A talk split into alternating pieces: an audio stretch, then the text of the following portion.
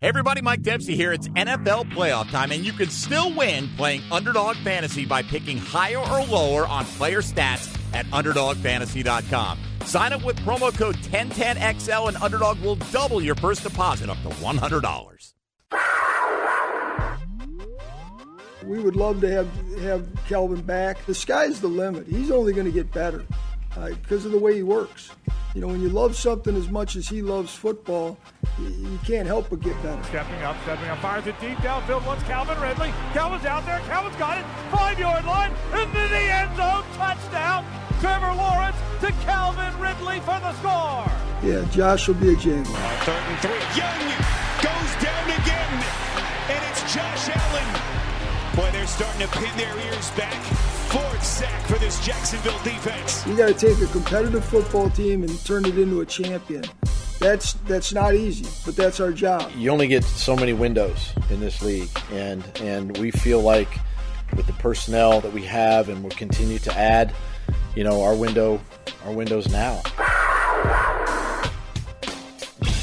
1010XL 92.5 FM presents Jaguars Today with your hosts Mike Dempsey, Tony Smith, and Hold my pocket! Dylan Denmark. We know what's going to get you fired up at 10 o'clock in the morning. It's Trent Baalke right out of the gates. Come on.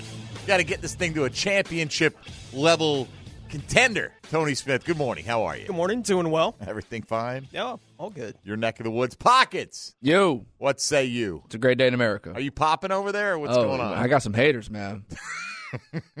Inside joke. kind of. I don't know. Pockets is talking. And maybe, was that a song lyric Yeah, it's were a quoting? song. Yeah, it's a song. I, I, I forget. What ET just told me If- you ain't got no haters unless you're popping, is you? That's a song. And That's he just the- says it like a hundred times throughout the song. Yeah. All right. So we were talking about Taylor Swift during the break with us and Pross, and I just started singing, "You ain't got no haters unless you're popping, is you?" Yeah. That's it seems like a mouthful of a name for a song. Myself, Tony, I, I think I Mm-hmm. feel like that. But whatever, you know, I, I count on pockets to keep me somewhat in touch with the wisdom. Of Rico today. Richie. Is that Yeah, who it that's is? it. Yeah, Rico that's it. Richie. Yeah. Yeah, come on, Tone. 2015. I don't want to embarrass you. I just throwing that out there. Rico Richie, 2015. 2015. Does he say that in the song? Is that why you know Yes. that? Okay. He says I'm it like a hundred assuming. times. Yeah. It's is that the like? Uh, it doesn't really matter. We've talked way too much about Song's this called Poppin'. topic. Nine years old. Yeah, I was a senior in high school. All right. Well, there you go. What, what sticks with you? What's your album from your senior year in high school, Tony? Oh, I don't. Uh, Lateralus by Tool.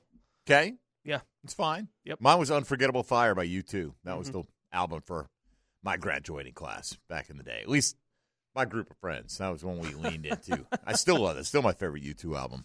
You know, you set in your ways sometimes. You get those preferences when you're young. Oh, your Jacksonville Jaguars. We'll dig into them today. Um, this is not the main thrust of the conversation, but I was looking at some mock drafts. Mm-hmm. And right now, you can find a lot of people rejecting cornerback for the Yes. Jacksonville Jaguars, right? It seems to be becoming a more uh, widespread phenomena. And they may be right. You know, when it's all said and done, we'll find out. We don't know how things are going to go with Tyson Campbell this offseason. He's only got one year left on his rookie deal. You got not many guys under contract. You've got a coordinator who comes in, depending on whether you believe the numbers or you, you believe Right, what yeah. Trent Baalke said last week. Either he plays a lot of man or that's overblown Mm-hmm. or whatever the case may be. Uh, but for instance, I saw a mock that had the Jaguars taking a corner out of Toledo. Mm-hmm. Uh, is it Quinyon Mitchell? I believe so. Is that how you say it? I, don't- I, think so. honestly, I don't. I We're didn't watch any Toledo ball. Right, we're just starting the process. And I, I came across this. Is at CBS, and I'm like, man, how would the Jaguar fan base feel if Quinyon Mitchell is the pick? Now, you know, me right now, I'm like, ah, do I really want to take a corner out of Toledo? Right uh, in in the middle of round one, and then I look at CBS, who projected him there to the Jags, and says he's expected to test really well when combined with his physical profile and aggressiveness on the field. He should become a staple in first round projections. Prospect rank 29th, position rank seventh. That always does stand out to me when they give you like here's the fifth defensive end. He's ranked seventh among defensive ends. Why mm-hmm. why that guy to this team? You know, and sometimes there are things like this guy's going to fit that scheme better and all that. So I didn't know much about No. Quinyon Mitchell. Right? I know that's who Jeremiah had in his first mock to the Jags too. Okay, so couple of guys. So I, I went over to Pro Football Network, Mhm. uh, which is a fun little site, profootballnetwork.com. And lo and behold, uh, here's their top five projection to start things off. Drake Maye at number one. So they're Okay. getting spicy right All off the bat, yeah. right? And uh, who knows, right? We don't know. Uh, uh, right now, if it were being held today, I think 99% of the people would project Caleb Williams would be the first pick Yes. right? That doesn't mean that the pre-draft process will play out that way necessarily. But all right, they got Drake Maye and they got Caleb Williams too. So pretty good chance they're off the board one, two in some order. Likely Williams, Maye, and Jayden Daniels going three. And I think that right now Mhm. seem like the top three quarterback prospects, one, two, three picks. That's why I think it's going to be very hard if you're a team like the Falcons to make that move up into the top three. All those teams Sure. very quarterback needy themselves. Uh, at number four, who else? Marvin Harrison Jr. Right, that's who we see the the best non quarterback prospect in the draft, the wide receiver out of Ohio State. Number five to the Chargers, cornerback Quinyon Mitchell out of Toledo, fifth overall. Right, so yeah, I, I looked at that and I was like, huh, you know. And by the time the draft rolls around, we may be going, damn, I wish Quinyon Mitchell would fall.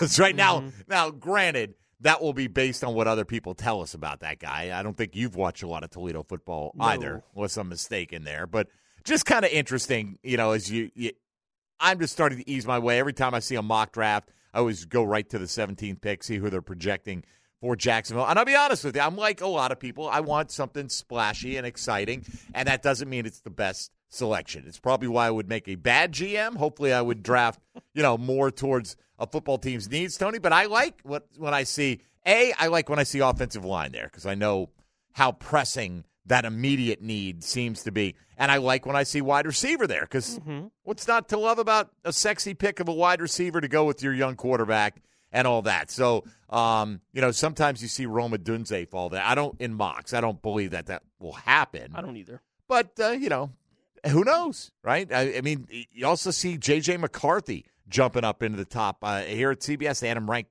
or uh, projected 13th to the Raiders. Would you take a quarterback that basically said, "Hey, turn around and hand the ball off," and that's how we're going to go win a national championship? Yeah, on- that's uh okay. I don't know, man. I that that would scare the heck out of me. He and Penix uh, scare the heck out of me for different reasons. I haven't seen enough out of McCarthy, and Penix uh, has that injury history, and he's older too. Like, why have you not burst onto the scene more prominently at a younger age? Right, You yeah. know, I don't know, man. It, it, the good thing is. Jag's not in that market, right? But got our own guy to worry about playing better this year in Trevor Lawrence. And I've already seen his name mentioned a lot this morning, and I think deservedly so, right? Uh, based on today's question of the day. Yesterday, we asked you which three Jaguars most exceeded your expectations. Until when we went through it, what did we come up with? About seven guys that you and I felt Yep.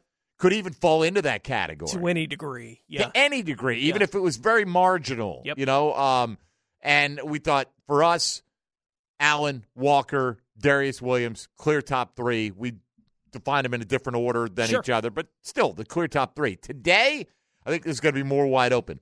Which three Jacksonville Jaguars fell the most short of your expectations in 2023? Uh, that's totally up to you. And and look, I've seen already a bunch of Baalke or whatever. Uh, first of all, I'm surprised you had high expectations for Baalke uh, based on what the internet told me last off season. No one did, but okay. If I'm wrong and you had higher expectations than I thought, Masterclass. masterclass hashtag. Hey, look, I've used it. I, I'm a troll, right? I I'm that guy. I'm I'm looking to troll somebody in any given moment, you know, and uh, so I understand if you get fed up with me on social media, but. Uh, I would, you know, Baalke makes a good move. I'd throw that hashtag Baalke Masterclass out there from time to time, just because it would kind of stir things up. Uh, but uh, certainly, uh, for a lot of people, he would fall there, or others would say they didn't have high expectations for him to begin with. So let us know today in any of a variety of ways who you think fell the most short, which three Jags fit that category the best for you personally. Who's that, Tommy Mack? No. Uh, who you got? Anybody I should know about? Do Uh, I want to turn around? Jacko out there. Oh, Jacko. Yeah. All right, Jack O'Brien. Is he still voice of Florida Field? I don't know. Probably hasn't been for a while. I don't know. Probably I, not, but I I don't know know. what the story is with Jacko, but you never know who's He certainly the was the voice of Florida Field. For He a was. long time. He yeah. was the voice at Alltel Stadium Mhm. back in the day as well. Um, Schmengi. uh, all right, today uh, we got Hays Carlyon stopping by, which will be fun. At Mhm. about uh, ten forty this morning, we'll reflect on what the GM had to say last week, and now uh, Senior Bowl coming up, and uh, what the Jaguars' next steps are. Maybe I don't know. Pick up the phone and see if you can get a hold of Josh Allen or Yeah. his representation. Um, so uh, hit us up today on, let's see, start, starting with social media at MD underscore 1010XL, at 1010XL Fat Tony, at 1010XL Denmark. Hold my pocket. Okay, what's the name of that song again? Poppin'. Po- that's what the name of it is. Poppin'. Rico Ritchie, poppin'. There you go. that makes more sense. Just simply pop. Type it into YouTube and pop it right up. I'll pop it right I up. don't think I could play it because I can't find a clean version on YouTube to come Ah, back with it. So that's always it's not going to happen right here. Right. But I would if I could. All right. Uh, we appreciate that effort. You know, you could always beep it yourself. That'd be a lot of work. Uh, hit us up today on the phone lines, the All Pro Roofing phone lines at 641 1010 if you want to get in, talk Jaguar football or NFL uh, playoff football, Super Bowl matchup, anything like that, pending free agents, all the like. Uh, also, the YouTube chat, uh, and that number 641 good for the text line designed by Lifetime Enclosures. I think I threw them all out there. You probably know them by now. If you're inclined to interact with this program, uh, we give them out to you every single day. Mike Dempsey, Tony Smith, and Dylan Denmark. Hays Carlyon in about 25 minutes to talk Jaguar football with you. Tell us which three Jags fell the most short of your 2023 expectations. Your Chad and Sandy real estate question of the day. This is Jaguars today on 1010XL and 92.5 FM. Now, more Jaguars today on 1010XL. All right, Mike Dempsey, Tony Smith, Dylan Denmark here with you. Hays Carlyon will be along in uh, 20 minutes ish. Uh, saw this piece, uh, Tony, uh, from yesterday. Uh, Chad Reuter put it out yesterday evening. We were talking about Chad uh, yesterday when we were looking at multiple round mock drafts from last year in terms of Antonio Johnson. But uh, he's out at the East West Shrine Bowl. Seem so. I used to watch everything when I was younger, right? Mhm. The East West, the the uh, the blue gray. Whatever happened to the blue gray game? I don't That- know. That game just disappear. I- Get rebranded. Never heard of it. You never heard of the blue gray game? No. Obviously, it was like teams north of the Mason Dixon line versus teams south of the Mason Dixon line. Hey, let's stir up some Civil War rivalry, shall we? and and we'll call it a bowl game. Um, and I used to watch all that stuff, man. You know, and you'd watch it and you'd hope to get a handful of bigger school Mhm. prospects that you're interested in seeing. Uh, it seems like we are just talking on the break.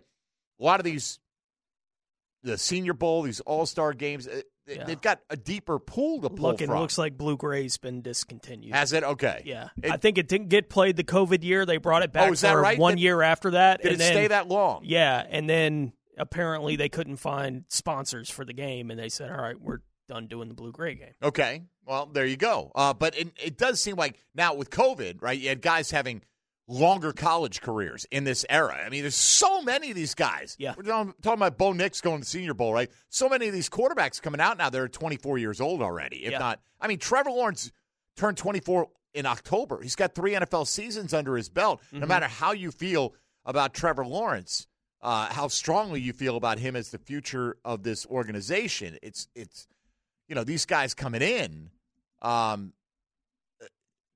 they're going to have an adjustment period usually. Yeah. you know, and uh, imagine like casting your lot with a 25 year old rookie quarterback. I mean, Yeah. it can work, right? I mean, uh, if you get 10 good years out of him, who cares? But it, it just, I don't know, man. I, you, you have to wonder are some of those guys maxed out a little bit? And they're 24, 25 year olds playing against 18, 19, 20 year olds in a lot of cases. For That's sure. That's a massive difference Yeah. at that age. And I know I've seen Jim Nagy with the Senior Bowl, Mhm. right? Like I've seen him talking about this that the basically day three of the draft, you know, teams would be better off moving now, right, to get up ahead of that because their junior class just isn't declaring for the draft; they're staying in because there's money in college There's money football now, right. And you're getting all the extensions because of the COVID stuff that was going on. So right now, the NFL draft on day three is still being apparently impacted by a bunch of the the rules that college football has had to deal with here for the last couple of years. I the seniors are the seniors, right? At some point you got to leave school, right? If you're going to play or try to play in the NFL and yeah, I do think there's a whole lot more of the guys that are coming into the NFL that are going to be 23, 24, 25 years old as opposed to a bunch of juniors declaring early for the draft being ready to go. Like it's just a it's a there's not as much of that as there has typically been. I know, you know, we were uh, talking about the the corner there that was getting mocked to the Jags Quinyon, and Mitchell is a junior. Right, I don't think there's a bunch of those kind of guys, but Right. those kind of guys that are going to declare for the draft. It's because they're being talked about being a day one, day two pick. Or in his case, maybe a top half of day one. Right. Yeah, uh, I hear you. Um, look, maybe we can turn nine picks into thirteen again this year, and we can be this rich with all Right, those yeah. six and seventh rounders. Let's hope not. Mm. Um, is this does this sound right to you? I'm looking. I just did a quick Google search on Jaguars draft picks this year. Right, we know they're going to lose their second or third round pick as part of the Ridley compensation. Yes. let's presume it's the third. Okay. So they'd have their first and second. They're likely to get a compensatory third round pick for Jawaan Taylor. So, but Mhm. that's at the end of the round. They have a fourth rounder from New Orleans. You recall that? That's what it's. I see here. I Got don't remember. Was that one of the ones they traded last year? I don't. I don't know. I, I'm not sure. Maybe it was. Maybe it was one of those deals where they moved a, a pick and they picked up a fourth rounder. Yeah. That's probably what it was. Is my guess. Um, they've got their own fourth rounder. Mm-hmm. fifth, sixth, and seventh. So they basically have their full contingent of picks except for the third rounder. Probably get a sixth rounder for Arden Key, uh, get a late third for Jawaan Taylor. So let me run through. Here's a, a piece by Chad Reuter, as I was mentioning at NFL.com, on folks that stood out at the East West Shrine Bowl. Just tell me, this is more not about the prospect in particular as opposed to the position and the type of player he is, uh, and whether or not you think at any point Okay. that would make logical sense for the Jags. I'll start with Malik Washington. Okay, he's a five, eight and a half, 192 pound wide receiver. They say if you don't jam him, forget it. It's over with, right? He just you cannot eh, stop him from separating. But uh, with the Jags being in the market for a five, eight, 192 pound receiver, I don't think they need another slot. No. right? I mean, that's you know, with Kirk and Washington on the Yeah. roster. I, I can't believe they'd even look, glance in that direction. Probably right? not. Uh, now, who knows? Everybody becomes a value at a certain point. Sure. Um, Dylan McMahon, offensive lineman. yes, Dylan. Uh, he'll be the second most popular Dylan in Jacksonville Mhm. if we draft him. Uh, a six three, we'll call him 6'3", 295 pounder. He's a center. Okay, we're interested in center. Sure. But what do we think about Luke Fortner? Gets pushed around, right? Needs to be stronger, Mhm. right? Trent Baalke said this, this whole weight training regime needs to be more of a year-round competition with these guys. Do we need a 295 pound center? It's at the the final line in the write up is looks like an eventual NFL starter. Hmm. I could see this being a kind of guy that because I don't think Tony like we'd sit here and go, eh, you know what? If the right center's there in round two, we'd make that move. I don't know if they feel the same way. And certainly, I don't have any indication that they do based on the public comments they make about Luke Fortner. They could be keeping their cards close to the vest, but this seems like the kind of a pick that you could spend. Now, I don't know where he'll end up going, but if you could get in the fifth, sixth, seventh round, a guy like that who's a developmental, Sure. bring him along, put him on the practice squad for a year, I could absolutely see something like that. Absolutely. Uh, by the way, I just went to Pro Football Reference just to be reminded of the size, right, on Luke Fortner, uh, which is 307. They list him at six six three zero seven is what he's listed Six, at. six. Yeah. They also still on Pro Football Reference list his position as guard. Do they now? I was like, uh, what? He started every game at center for two years. What? Yeah. Like, I don't know. That's where Pro Football Reference usually does a pretty They don't miss bang that. up job. Yeah. Right? That that does seem like one slip through the cracks. That's that small market bias, Tony. I- that has to be. I don't know how else to explain that. That's All right. crazy. Let me let me go through these guys. Darius Muasau. Okay. If I'm saying it right, he's a linebacker from UCLA. Linebacker, no. I mean, we don't need. We, we can't Yeah. be drafting linebacker, right? I mean, we're presuming Foye Oluokun is back with the team, uh, and I, I just can't imagine we're spending anything. I mean, you can't tell what's going to happen in the sixth and seventh round. You take a guy maybe for special teams traits or whatever, but Sure. doesn't seem like this would be No. a priority guy for the Jags. Um, Christian Boyd, Northern Iowa defensive tackle, 320 pounds, Mm-hmm. right? Smaller school guy, um, but um, said he held his own and actually performed very well against a lot of Big Ten offensive linemen in practice. Uh, yeah, right. I mean, Okay. I could Yeah. see a you know a 320 pound space eater at some point, particularly if they move off of one of the contracts that they have now. You know, Mm-hmm. you think we're going to see all those guys? You think we'll see Foley Fatukasi back with the team? I, there's the financial makes it feel like that's more likely than not to me. That he will be? yeah. Because you don't get a huge cap saving. Yeah, you don't save anything by Save cash go. though. A little bit. Shad Khan had saved 12 million. Yeah. Right? Uh, on having to pay Foley Fatukasi. Um that's presuming he doesn't have any guaranteed money in the deal, but uh, yeah, the Yeah. cap hits like 10 million. So you don't save a whole lot. Uh all right. Trajan Jeffcoat, edge rusher out Okay. of Arkansas, 6'4", 266. Last year we talked about edge rush, edge rush, edge rush. No doubt. They didn't really add any, except for Yasir Abdullah, who didn't do anything, who's already gotten a number of mentions for one of the most disappointing players for last year. In today's question of the day, uh, do they need to continue to address the edge rushing position?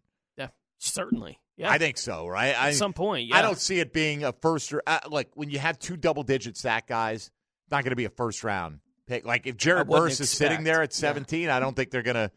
I think you know that they'll have already addressed their board on where he falls. But if a pass rusher like that is there, I think they're looking somewhere else or maybe trading back Likely. potentially. Um, Sundiata Anderson, another edge rusher. So Mhm. sure, why not? Right? Mhm. I mean, I don't know much about him other than he went to Grambling. Um, 249, some more in the Yasir Abdullah size range Okay. right there. How about this? Brandon McManus is gone. Mm-hmm. Would you hate it if they spent a sixth round pick on a kicker? No.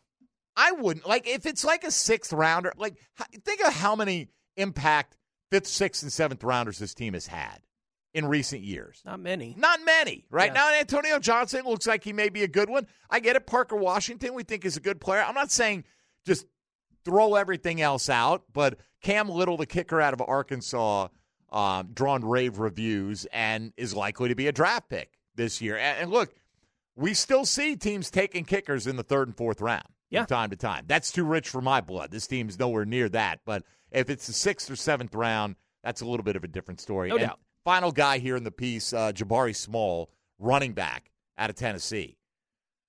I can't see. I, I mean, Running back. I don't. they, they've yeah. spent draft picks on running backs the last two drafts. Yeah. They've got to get something out of Tank Bigsby this year. You could go find another D'Ernest Johnson veteran one year deal type guy if you need to. And that's probably the route I would think they would go to finish out the three man rotation.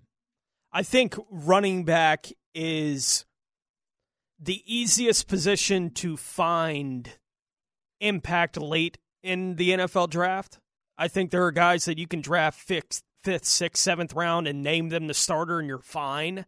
In all likelihood, Look at Isaiah positions, Pacheco. right? You can go pick up somebody in free agency that you're basically paying veteran minimum to come onto your roster. That can be fine as your starter at that position. I think it's becoming less and less valuable to invest early in an NFL draft on those things. I have no problem with ETN. I think he's a good, great player at the position. But even that, like, it's, I don't think ETN's here for a second contract. I don't either. Like, they may pick up the fifth year option on Travis Etienne, but I'm not positive that they'll even do that. But I, I think it's likely that they'll pick up the fifth year option on ETN. But I think once that's done, he's out the door and you find somebody else to and come maybe in. it's Tank Bigsby who's the next man up, Or it's three guys. point, or it's right, Right. It's three guys, or it's a rookie that you draft in the fourth round, Right, but two years from now. I'm okay with taking a look at running back late in the NFL draft. I don't even think they need to do that with how their roster is currently constructed. No, I back. think they have too many holes to fill and needs to fill. I mean, bring in some undrafted rookie free agents. Usually, one or two of those guys pop every single year somewhere around. Look Yeah. at Keaton Mitchell No in doubt. Baltimore this year prior to his injury, right? Had an explosive element that he added to that Ravens running game. That's a guy I forgot about him, you know, and we are talking about him last night in the, the Ravens running game next year and where it's going to go. Uh, And that is a piece that they will get back next year. Uh, of course, Todd Monken has to be willing to hand the ball to the running backs for it to matter. Uh, certainly wasn't this past weekend. All right, we'll hand the ball to the hammer, Hays Carlyon, and he will uh, regale us with his thoughts on what Trent Baalke had to say last week and just kind of some of these starting to look ahead to what the Jags' needs are and how they're going to fill them, whether that's going to be draft or free agency, and what kind of player that they should be interested in when the NFL draft rolls around later on this offseason. Hays will join us coming up next with Tony Smith and Dylan Denmark. I'm Mike Dempsey. Keep it right here on Jaguars Today on 1010XL 92.5 FM. Let's ring up another guest on the All Pro Roofing phone line. You can't touch this. Jaguars Today on 1010XL. Hammer time. Do not call him Hays Carleone. He is Hays Carlyon of the Frangie Show, Jaguars embedded reporter, the Hammer. Jaguar questions or nails. You know who's got the hammer. Hays, good morning. How are you?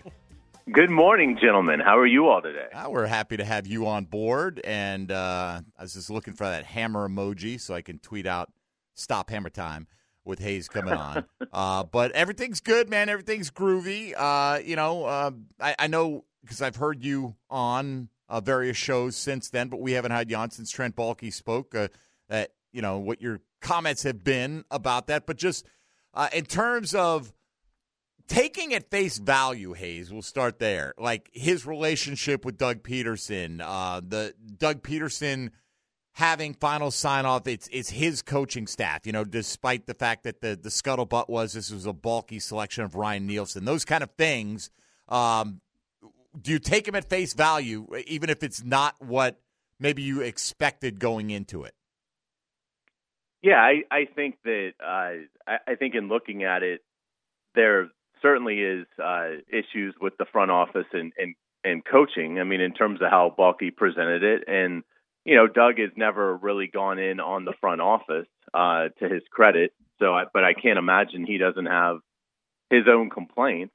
And uh, you know, it was one of those things that you know, if you're Trent Baalke, you're you're the leader of the organization. You you just can't get up there and take such little accountability for what happened here and and this collapse. And unfortunately, that's what he did. He had a he, he did have one statement early on where he said something to the effect of, "Look, look no further than here."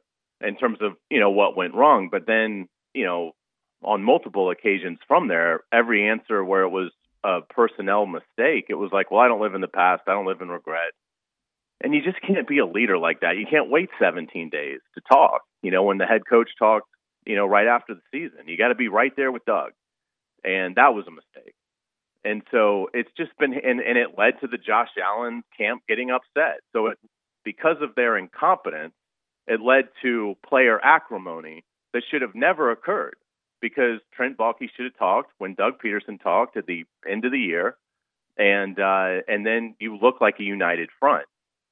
But when Doug Pederson talks right after the season ends, and Trent Baalke waits two and a half weeks, and then he goes on and on about how the coaches failed to establish any sort of identity, uh, you've got a problem.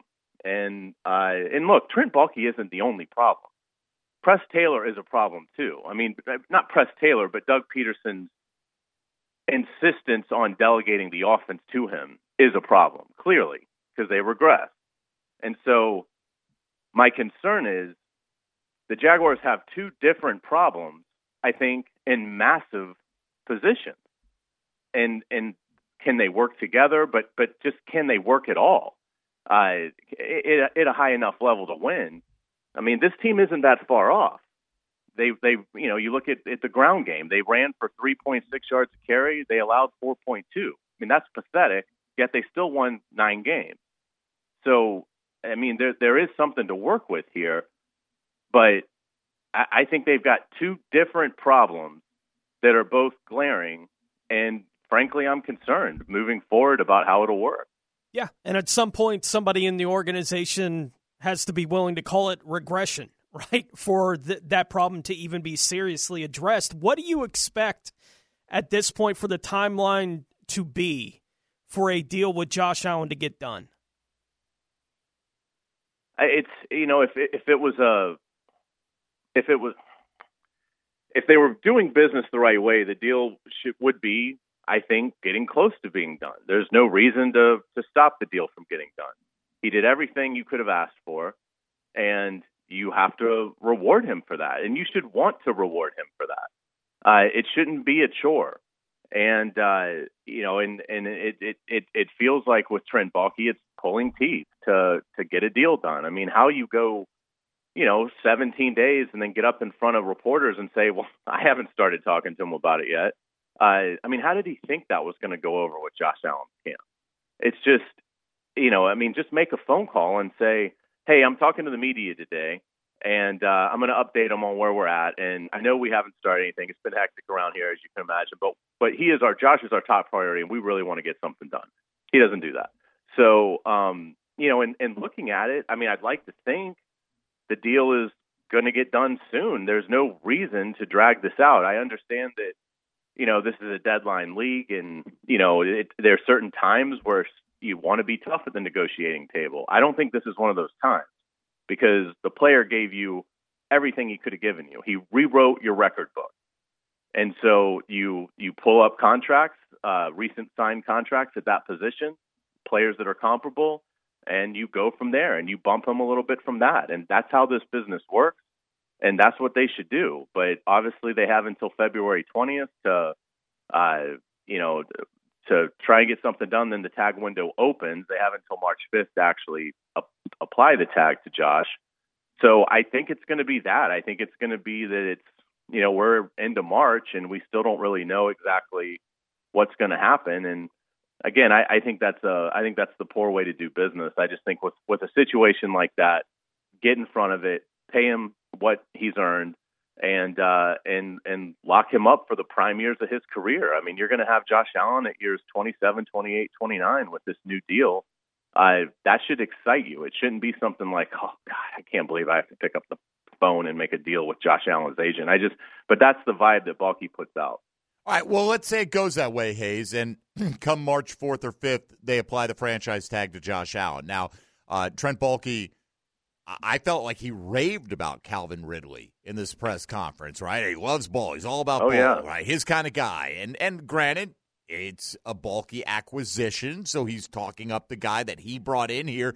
But it seems pretty evident that he'd like him back here in Jacksonville. But if it goes the route where Josh Allen gets the franchise tag, I mean, it's possible, Hays, that Calvin Ridley's the most attractive veteran free agent out there, or among the top two or three at the very least. What kind of odds do you give the Jags on being able to successfully negotiate a deal with him that brings him back here when they're competing against other clubs that have a need as well?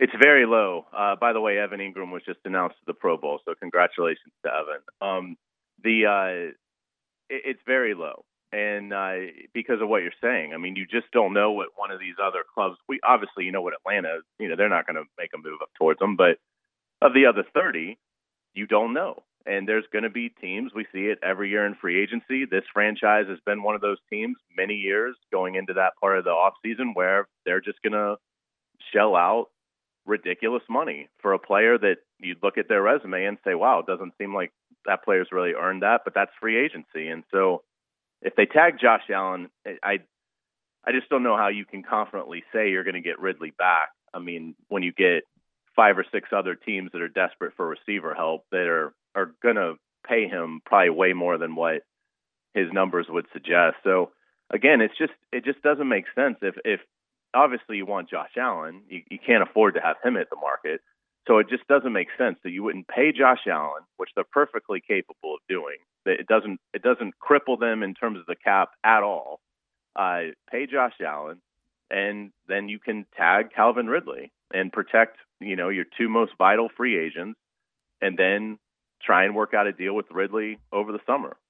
I'm with you. Uh, it makes all the logical sense in the world, but Then again, we don't always live in those times. Uh, Hays is this good, Tony. He is talking to us. He's monitoring his email, much like one of these fellows you see on TV constantly scrolling through their phones. And uh, we did receive that. Evan Engram is a replacement for Travis Kelce, uh, who obviously have other things on his mind over the next couple weeks, uh, preparing for Super Bowl 58. So congrats to Evan, well deserved. No doubt. Uh, look, Hays, we know they're going to have needs on the offensive and defensive lines. They got needs in the secondary, possibly wide receiver, depending on what happens with Calvin Ridley uh, going into free agency. Where do you expect them to spend money in free agency to address those needs as compared to where you expect that to happen in the draft? I think it's got to be big guys. I mean, I and that's one thing that that Baalke said that I mean he's dead on about. I mean they've they've got to get bigger, they've got to get stronger. I mean it's been a, a talking point I know for you guys and the whole fan base for many months now. I mean they just got pushed around. I mean again you can't get away from the stat of when you ran it you averaged 3.6 yards a pop. When they ran it they averaged 4.2. This team's lucky they weren't six and 11 uh, based on that stat alone. And so, uh, again, the fact that they won nine games, it speaks to the talent they have here. And uh, that's got to change. That number's got to get much more even to even ideally where you're in the positive there. And the only way that's going to happen is you've got to get big bodies. I think they have the the back. I mean, I think they have ETN. I think they have the threat of the pass with Trevor and the receivers. So I, you know, the failure of the run game is on the offensive line and the system and uh, and then defensively, the 4.2 is because you got some bad defensive tackles that you know need to be replaced. I, I heard you guys talking about Fatukasi. I mean, I know it doesn't save him much. There's no chance I'd bring him back. I mean, he just hasn't been any good for two years. So, uh, you know, I'd replace him. And uh, yeah, I mean, the the good news is the the things that they need to do in free agency are not positions of sizzle. So they should be able to add at least one lineman, quality lineman on both sides of the ball in free agency, and that will certainly help.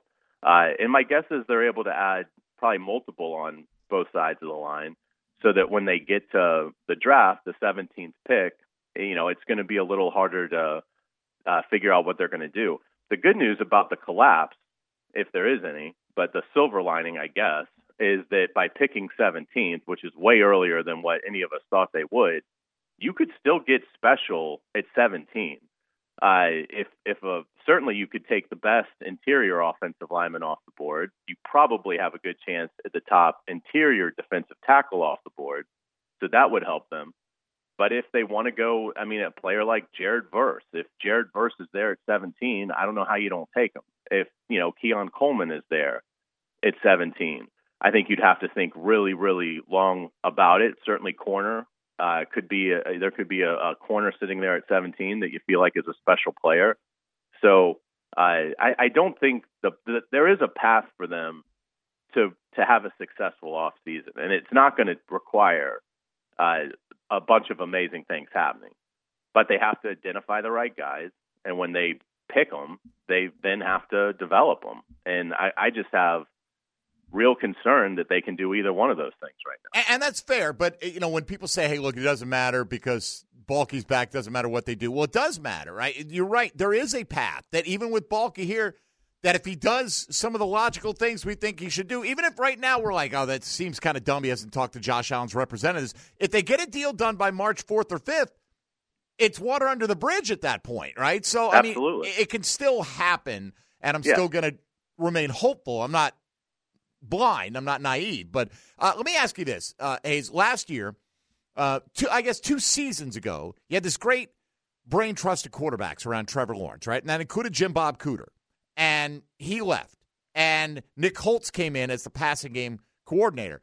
The Titans are looking at him as a potential offensive coordinator candidate, which is interesting. And, you know, I've heard that, you know, in the last few days that he's been well regarded around the National Football League. Um, it would be another coaching change around Trevor Lawrence, although not head coach or coordinator level, but uh, or even quarterbacks coach. But would this be a significant loss for the Jags, in your opinion? Uh, if Jim Bob Cooter went to Tennessee, No, if Nick Holz did. who replaced Jim Bob Cooter. I- I'm sorry, Mike. I'm, I'm if the Colts took who? Nick Holz, the passing game coordinator. Oh. Nick Holz. I'm sorry. Nick, I got you. Uh, I mean, obviously, I, I think it's it's not ideal, but I, I don't think it it doesn't drastically change anything. I mean, the the biggest thing is, and, and hopefully, the hiring of Ryan Nielsen will allow Doug to do this. Doug has to get way more involved in the offense. Yeah. I mean, this was this was a guy who they averaged 23.8 points a game his first year when they had the great season. Uh, and then, I mean, all off season, he's talking about, you know, well, we want to get, we want to add six points to that. We want to get you know, into the high 20s, which would have been right about the the league leaders. Well, not only did they not do that, they regressed by a point and a half. They went to 22.2 points. They had eight more giveaways. So the offense went in reverse. So, I mean, Doug's got to, this is a Doug problem. Doug's got to say, I, I'm, I'm an offensive guy. I'm taking over the offense. And Ryan Nielsen is here, and he can take care of the defense. And I'll sink or swim with him on that side of the ball. But I think Doug wanted to take more of a macro, you know, head coach, Mhm. CEO approach and delegate a lot of stuff. Well, that didn't work because the guy that you picked can't do it. Is there a position in free agency or the draft, Hays, that you think should be discussed more than it has been to this point? I think the corner debate is really interesting because I I don't see it as the biggest need, but I will say I, I'm I I certainly see it as a need, and and it's such a deep spot that uh, again, if they're able to, let's say they add a center, a right guard in free agency, along with let's say at least one defensive tackle, if not two, uh, so you feel better about that.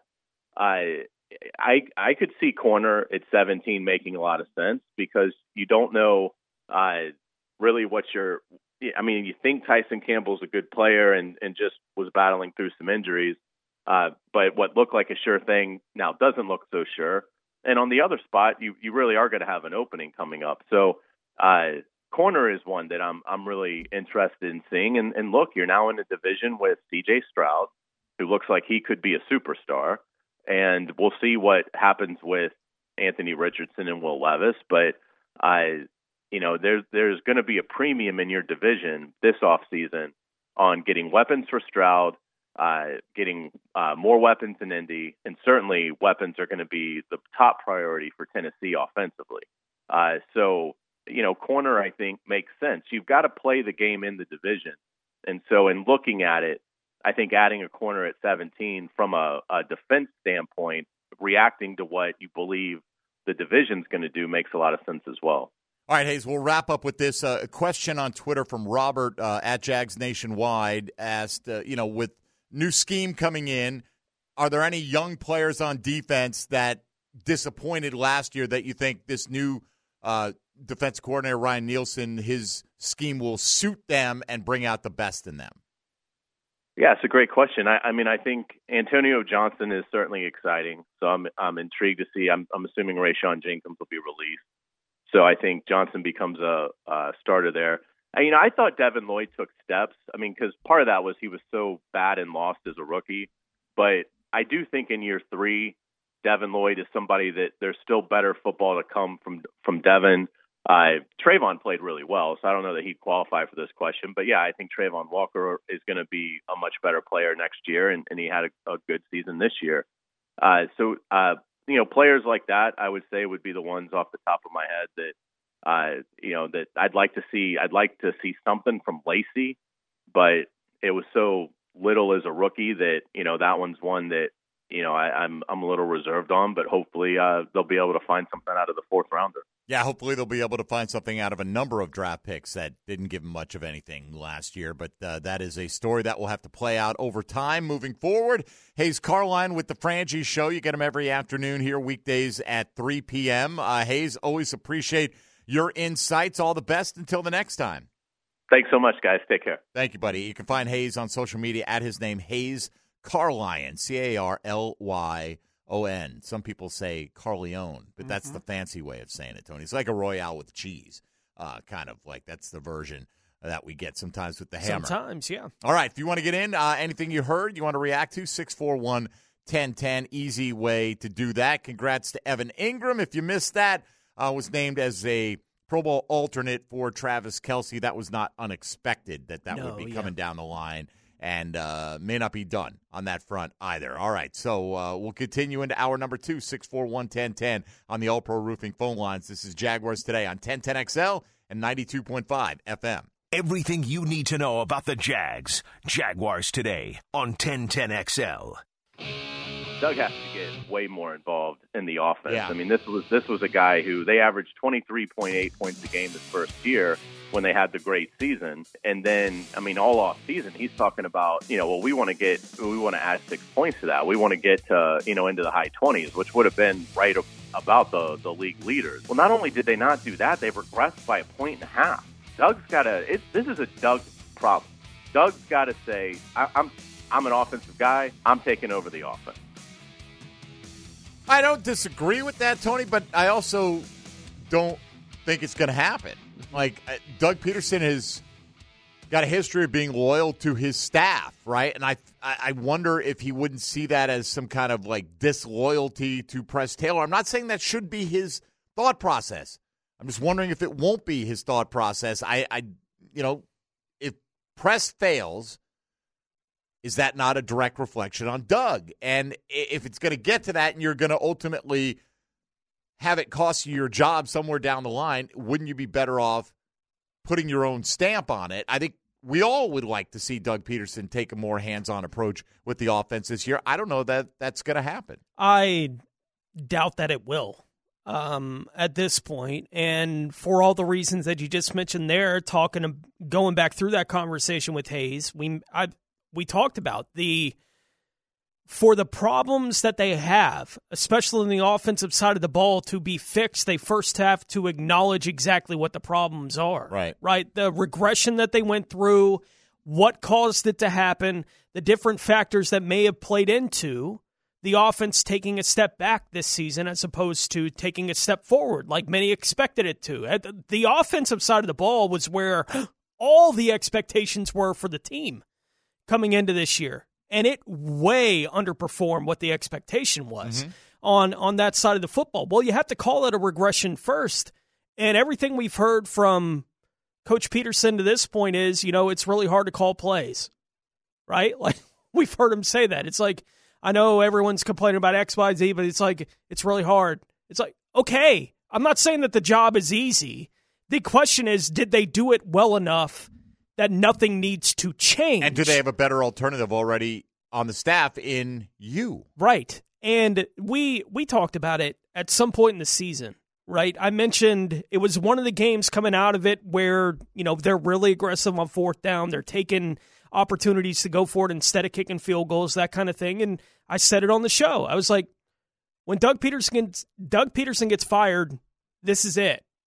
Right? It's this kind of stuff. It's finally going to be a bridge too far. It's going to be everyone's going to be like, I'm done with it. I can't take any more of this. It's going to be that and his loyalty to press. Like that those are going to be the reasons when Doug is gone that Doug is gone. Right? When those finally become bridges too far for Shad Khan to maintain the status quo in those areas, that's when Doug Pederson is going to lose his job. I think a lot more people are already there with Press Taylor. It's already past that point. They're like, I'm done. Like, I think Doug Pederson is a good enough offensive mind that if he retakes control of that side of the ball, I want to see what that looks like again. For him being in control of the offensive side of the ball, I want to see what that looks like again. If it means he has an offensive coordinator in name only, fine. Let's see what that looks like for Doug Pederson, but I don't have any expectation that that's the direction they're willing to go at this No, point. I don't either. At the moment, somebody on the uh, text line designed by Lifetime Enclosure said, "Why don't the Jags go out and throw the money at Mark Brunell, bring him in as passing game coordinator? He's obviously done a good job with Goff. He, where there, he's the quarterbacks coach in Detroit. Yeah. right. I'll be honest with you, Tone. Quarterbacks coach, offense coordinator, passing game coordinator. I'm not sure where the the lines are drawn Mm-hmm. between them and how much." One blurs into the other. You know what? Like I don't Yeah. know what the demands are. I don't know exactly what's delegated to who. I assume Mike McCoy, as a quarterbacks coach, he's working directly with Trevor Lawrence, more on his mechanics, Yeah. thought process of being a quarterback. What did you see? Different things like it's not about the offense as a whole. So I get that, right? Mhm. But the passing game coordinator as compared to the offensive coordinator, right? Is he's saying, all right, here's where I see the book of pass plays that we have, and then you compare that with your run game core. I don't Yeah. know. I, I really, I, that's a little blurry for me on exactly what those responsibilities are.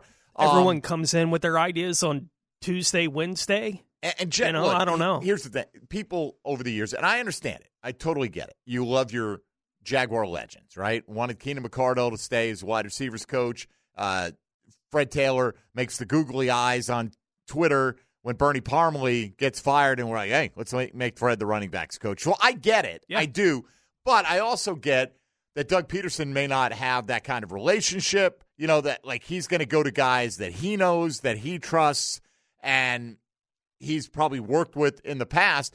In terms of throwing the money at Mark Brunell, I don't know. If, uh, like, I think he does probably deserve some credit because Jared Goff has been good the last couple of years. I don't know how much credit belongs to him, how much belongs to Ben Johnson, how much belongs to Dan Campbell, how much is the fact that they simply have a really nice group of skill position players that are all growing together around him. I think it's some of all that. I mean, I'm not opposed to the idea. I just, you know, I'll be honest with you. I really didn't know much about Nick Holz when he came in here and don't oh. know that much about him on his way out. And I honestly was surprised that anybody would look at the Jags and go, hey, let me interview their passing game coordinator for offensive coordinator. That sounds like the case of Brian Callahan, the new Titans coach. Yeah. Just had as a relationship with Holz or has had his eye on him for a while as a guy he'd like to work with. And who knows what's going to happen with Detroit and their coaching staff at this point anyway. They just got done. Right. right. And Ben Johnson is a candidate for the two open head coaching jobs that are there right now, right? You know, he's interviewing with Washington uh, again this week, like it, and he may be gone. And I don't know how serious a candidate Mark Brunell is for OC. Right. Is he a candidate at all? Or, right. or could I he be the don't know. leading candidate or Right. something in between? No idea. And they in Detroit have to have some idea of how serious the idea of Ben Johnson not being the OC going into the future is, that how much of a candidate he is for a couple of these jobs, and how likely it is that he's going to be a head coach here in the next couple of days, as opposed to the offensive coordinator for the Lions. And looking at their in house options and the outside the building options. They're not talking to those guys yet, not Right. not because they can't until Johnson is or isn't the offensive coordinator. They can't do any of those things. But I do think for anyone out there that's saying, well, offer Brunell XYZ, it's like, well, Detroit may be able to offer him OC in three days. Right, and that's fine though. And I, I think what they're saying, like if he, if there's a chance, would he be a candidate? Right. I if he's a candidate, I could understand why. I I, I could Yeah. understand why too. And again, I don't I, like. I really don't know what they're saying about Mark Brunell in NFL circles. I do think just if you're the quarterbacks coach and you go to a team where the quarterback performs well for two years, I got to presume you've done a pretty damn good job. I would think, at yeah. what you're doing. You know, but is he? You know, a I I would assume. Look, as well, if you're willing to take a job as a quarterbacks coach, it's probably more involved to be an offensive coordinator, but why wouldn't you have designs on being that, Yeah. right? And maybe even eventually a head coach, just kind of working your way up the ranks. It's not like you're working less months out of the year being the quarterbacks coach. Maybe it's a little bit less intense that you don't have control over everything, but it Sure. also probably doesn't pay as much, is my guess as well. So uh, I don't think that's a crazy idea by any stretch right there. Somebody said too many cooks in the kitchen. Well, it wasn't when Trevor had an outstanding second half of 2022. Right. And uh, in fact, a lot of the credit was directed towards the fact that they put together this group with Doug Pederson, former quarterback, Press Taylor, former quarterback, Mike McCoy, former quarterback, Jim Bob Cooter, former quarterback. You had all these guys helping nurture Trevor Lawrence. And it never seemed like he was feeling like there were dissenting voices coming. You know, it seemed like there was one vision and they all were there as, as whether his sounding board and and just utilizing their experience to help him in the early stages of NFL career, and it worked Yeah. to great effect. No so um, I think it's as much about getting the right mix of guys as compared to how many. Uh, There is a limit after a certain point. It seems absurd, right? And but certainly OC quarterbacks coach is not an absurd level. No. And passing game coordinator, I would imagine most NFL teams have one. At the, in fact, now it's become specified. You got your defensive passing Mm-hmm. game defensive coordinator, your run game defensive coordinator. You got all these different areas of specialization that are broken down. And maybe it is at times a little over the top, but it, it definitely worked here in 2022 for the Jags. So if you have the right guys, I'm not opposed to that structure at all. Uh, Tony will take you around the league when we come back. We got to get to today's Chat and Sandy real estate question of the day, the opposite of yesterday's. Yesterday, we asked you for guys that exceeded expectations. Today's about the ones who failed to live up to them. We'll continue to discuss. This is Jaguars today on 1010XL 92.5 FM. Jaguars today. on 1010XL. All right, we continue along. Uh, some interesting ones on the text line designed by Lifetime Enclosures today. Somebody mentioned we were talking about the running back depth chart. Going to have to probably get a veteran to replace D'Ernest Johnson. Somebody mentioned Ezekiel Elliott if he came cheap. Well, that, that's always a key. If he came cheap, I think that'd be a great fit. I'd love Ezekiel Elliott uh, in that D'Ernest Johnson kind of role where he could, you know, play a little on third down. He's a good pass catcher. He could be a goal line guy. He could spell you, you know, he could take a series or two off your hands every game if you needed to. I thought he played well in the second half of the year. Yeah. Uh, this year, so I wouldn't be opposed to a guy like that. The price has got to be right. You know, Yeah, I think Um, he was three million this year. yeah, that that's too pricey for me. Yeah. But, you know, that was with not a lot of suitors and he did make 3 million.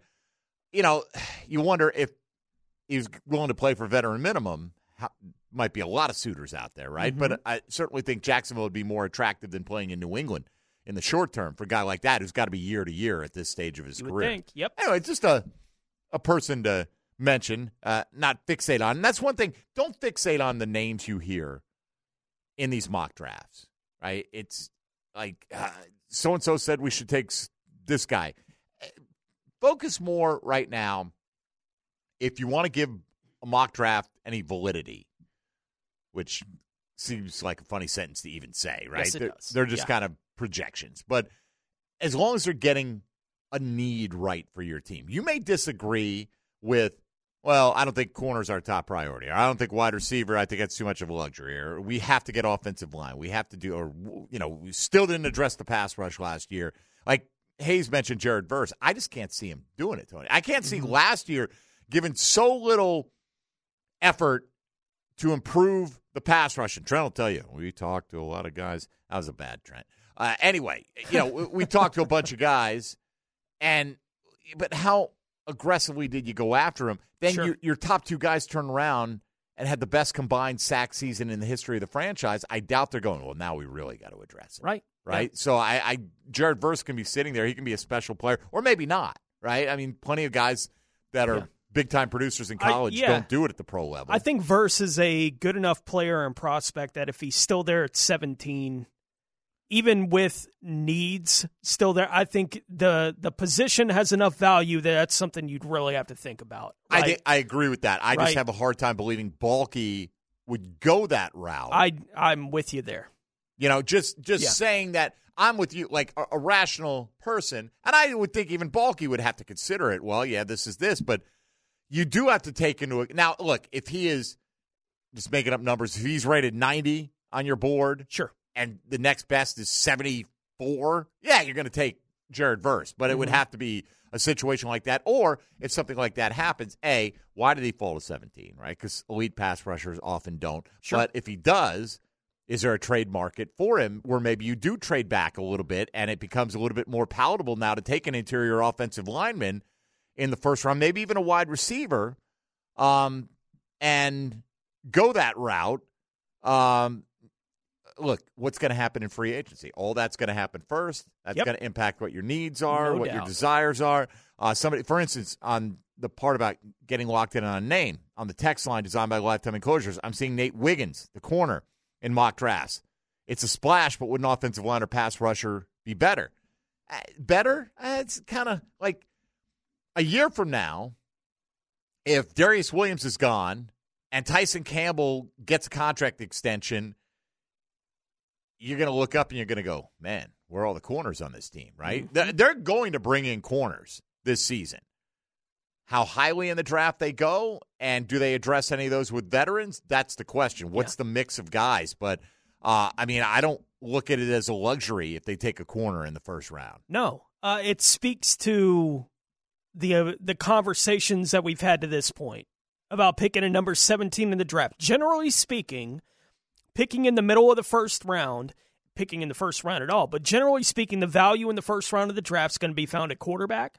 It's going to be found at pass rusher, and it's going to be found at corner, right? And left tackle. Right. Like those are the spots where you're talking about. Well, there's only one of those spots that the Jags would put in, among their top needs, right? Like it may not be the top need at corner. That may not be the thing they need to have this year that fits everything for you. It I agree. Interior offensive line is a bigger need than corner is for But the may- Jacksonville may not Jaguars. be a better value. Right. Interior defensive line, I think, is a bigger need than corner for the football team. But I don't think you can find as good a value at those two spots potentially as you can at corner.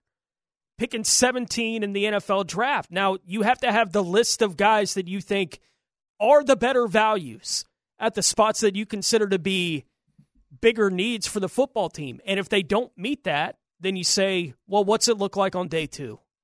Right? Or what's it look like in free agency that we really need to be locked in on? If we're going to improve on the interior of the offensive line, maybe our best option really is to pay X guard.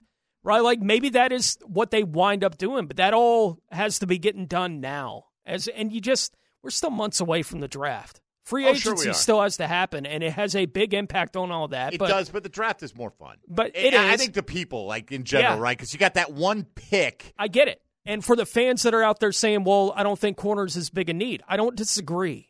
I don't think corner is as big a need as interior offensive line, but the value at corner likely is better than whatever interior offensive lineman you're getting there. Now, if you're talking about maybe a guy that's going to come in and start at right tackle, that's different. Yeah. Like you may be able to find somebody at 17 that does that. And it's like Anton's the left tackle. Cool.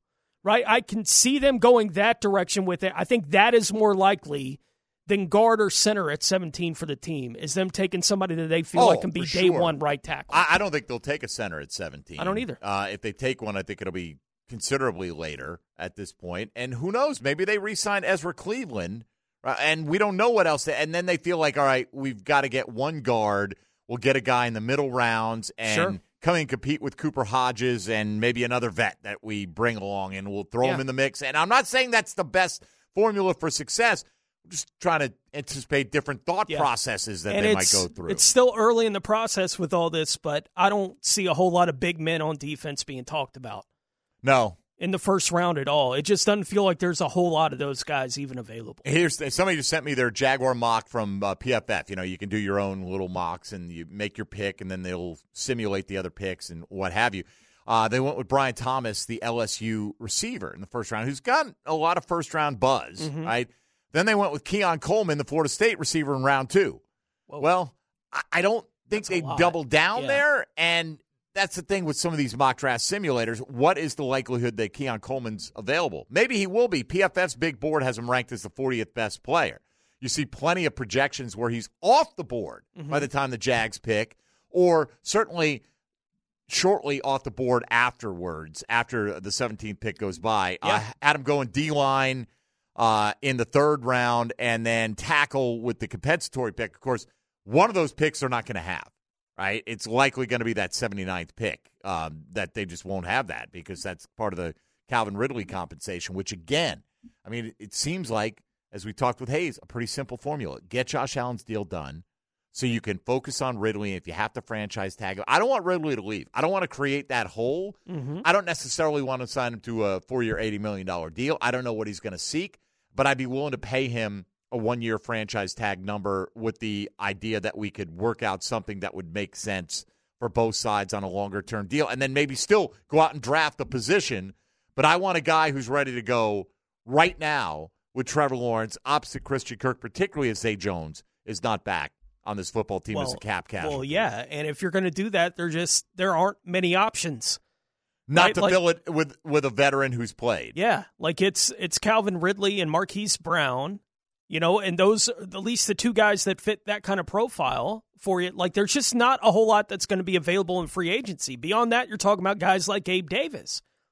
And I'm not saying Gabe Davis is a bad player. He's got a role in an offense, but he's not the role that I think the Jags would likely be looking for. And if you can't get something done with Calvin Ridley, I'm fine if they turn to, you know what, it's time for us to draft and develop somebody at that position. You know, we have to figure something out in the draft at that spot.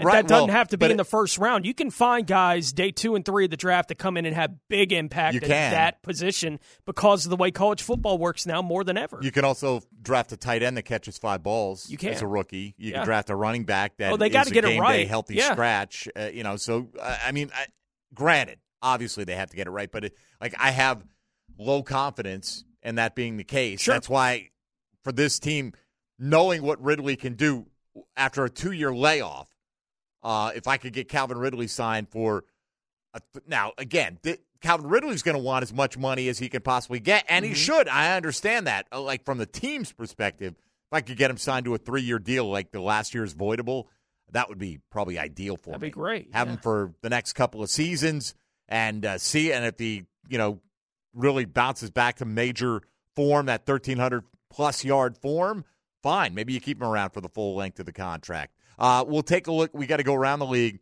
And we'll take a look at uh, your responses. We've got ours as well to today's Chad and Sandy real estate question of the day, asking you which three Jaguars, uh, how do we phrase it, fell the most short of your expectations in 2023. This is Jaguars today. Mike Dempsey, Tony Smith, Dylan Denmark on 1010XL 92.5 FM.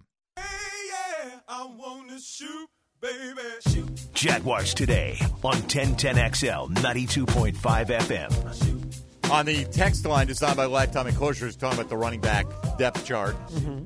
No two pieces of it heading into the offseason. Why can't D'Ernest Johnson fill the D'Ernest Johnson role next year? Well, he can He can. if they bring him back. He's a free agent. He's on a one year deal. And I'd be year, in so- favor of it. And that's fine, right? Yeah. I mean, but it's going to be a cheap bet. Somebody just brought up the idea of Ezekiel Elliott. I'd rather have Ezekiel Elliott, but I'm not willing to pay three million bucks for a backup running back.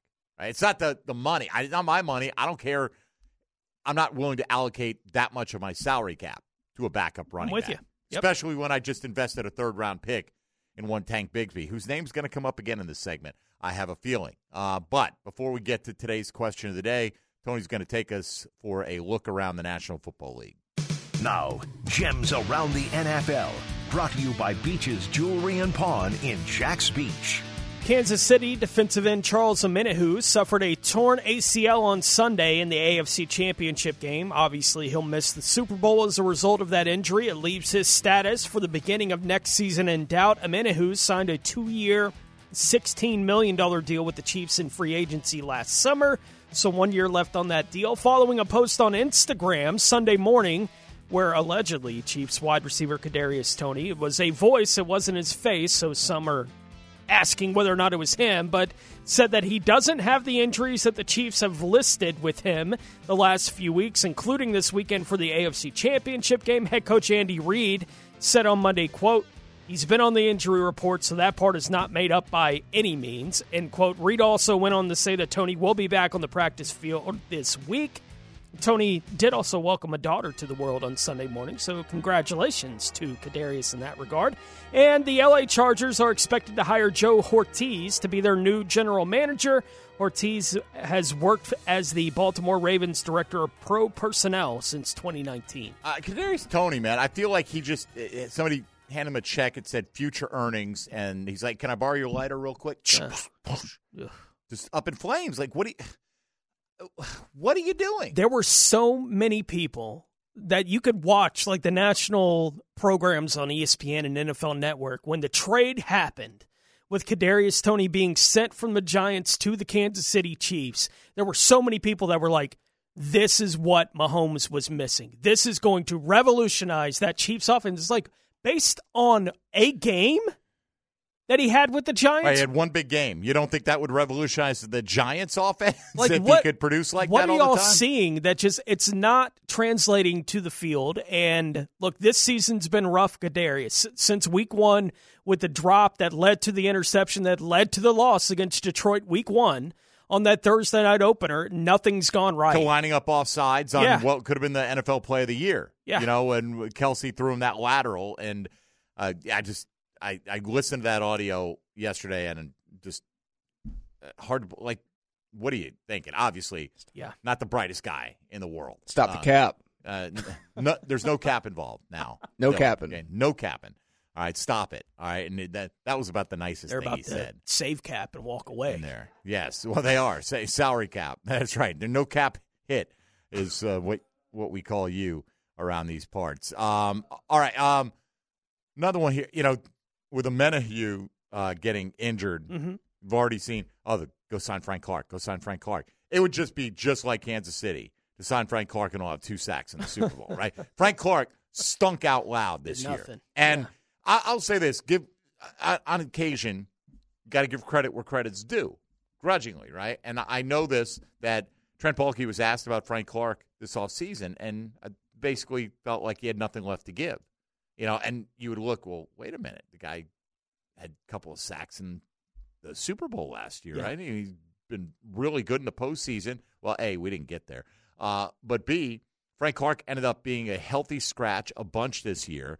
He played in eight games. He had no more than two tackles in any game, didn't have a single sack. Yeah. So in that instance, you know, as and I'll admit, uh, I'm I would have been all right. He's at least tried something. If he Mhm. tried that, it would have been the wrong move to make. The couple of players we know that they at least showed some interest in Clowney, Clowney, Danielle Hunter uh, yeah, and Calais, Calais. right? To some degree, like at least these players had good years. worked, Yeah. right? Like where they wound up, they weren't complete nothings, and Frank Clark wound up being. It doesn't mean that either one of us agree with them not having done anything at the position when everything is said and done, but not doing it with Frank Clark was evidently the right decision. Right. And and that but by saying that, acknowledging like Yeah. I just think that's the bottom line. Wait, I don't really think now some of you probably would, but I don't really think you want to tune in every day and we're just like fire this guy, fire this guy, fire this guy. Nothing he does is right, nothing he does is good, nothing whatever. I mean, just it's fine that we may not like the overall direction that Trent Baalke has taken the roster, Mhm. but it's okay to acknowledge when he oh this, you know what right Evan Engram was was, a good signing call. right Yeah. that, that was a good it's okay to Yeah. do that nobody's trying to make the case that we should all rally behind Trent Baalke I mean we don't have a choice we don't have to rally behind him but No. doesn't He's look like you have a choice and, and I would just again Yeah. hope that he makes more good Frank Clark doesn't have it decisions Evan Engram does have it decisions Then the alternatives Yes. right now. Uh, let's get to today's Chad and Sandy real estate question of the day. Let's uh, give you our 10-10 take on it. 10 10. 1010 Take. Now, Mike Dempsey's 10 10 Take. Brought to you by Leonard Truck Accessories. All right, uh, let's jump in here. Today's 10-10 take, Tony. I, I think you can go a lot of different directions. Mm-hmm. Yeah, I try for the most part to avoid uh, injured players in this category, and it's tough because, uh, like, is Trevor Lawrence an injured player? He had four different injuries. Sure. He played all but one game. I don't consider him an injured player. Today's question of the day, presented by Chad and Sandy Real Estate: Which three Jacksonville Jaguars fell the most short of your expectations in 2023? For me, I'll put Trevor at the top of the list, mm-hmm. and and that doesn't mean he had the worst year of any Jaguar. I just had really really high expectations that this touchdown total would be you know low 30s at a minimum. You know maybe throw 35, 36, but but keep those interceptions low. I didn't expect him to just instantly double the 15 and 2 so we only throw four interceptions for a whole season, that last nine game stretch in 2022. But I did expect more, more consistency, more big plays. Uh, granted, I, we know all the reasons. We discussed them all offensive line, receivers running wrong routes. Some of it's on Trevor. Uh, and bottom line is if you're just grading what he did on the field, Mhm. wasn't up to my expectations this year. Tyson Campbell is a little trickier because he did have some injuries, but I just felt like when he played, there was so much talk last off season. Oh, he's going to prove he's the top five corner in the league. I don't know how you prove that anyway. Like that's kind of a subjective ranking, but Yep. I don't have that feeling that anybody's staying up late at night trying to worry about what Tyson Campbell is going to do to wreck their offensive game plan. I hope that that will change in 2024. And I'm going to put Tank Bigsby on here just because. And look, we generated some of that expectation, but it wasn't that we just picked a name off the roster and said, let's hype this guy up. We saw him with our own eyes in practice, and he looked good, and the team was buzzing about him.